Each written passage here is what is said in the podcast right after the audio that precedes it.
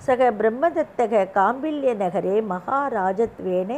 தேவேந்திரக இவ விராஜமானக சன் ராஜ்யபாலனம் கரோதி ஸ்ம.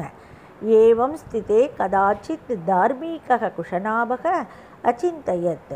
பிரம்மதத்தாய புத்திரையக தாத்தவியாக இது. கௌரவபூர்வகம் பிரம்மதத்தம் ஆகூய சக சந்தோஷேன தஸ்மை கன்யாதானம் அகரோத். இந்திரக இவ விராஜமானக மகாராஜக பிரம்மதத்தக விதிவத் தாசாம் கன்யகானாம் பாணிகிரகணம் அகரோத்.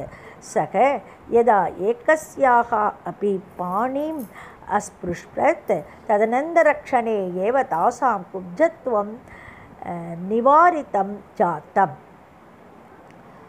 क्लेशः परिहृतः जातः ताः शतं कन्याः अपि पूर्ववत् रूपलावण्याव लावण्याभ्यां प्रकाशमानः अभवन् वायोः मुक्तिः प्राप्ता इत्यतः पिता कुशनाभः नितरां सन्तुष्टः विवाहकार्यक्रमस्य समाप्तेः अनन्तरं राजा ब्रह्मदत्तः पत्नीभिः सह काम्बिल्यनगरं प्रति निवृत्तः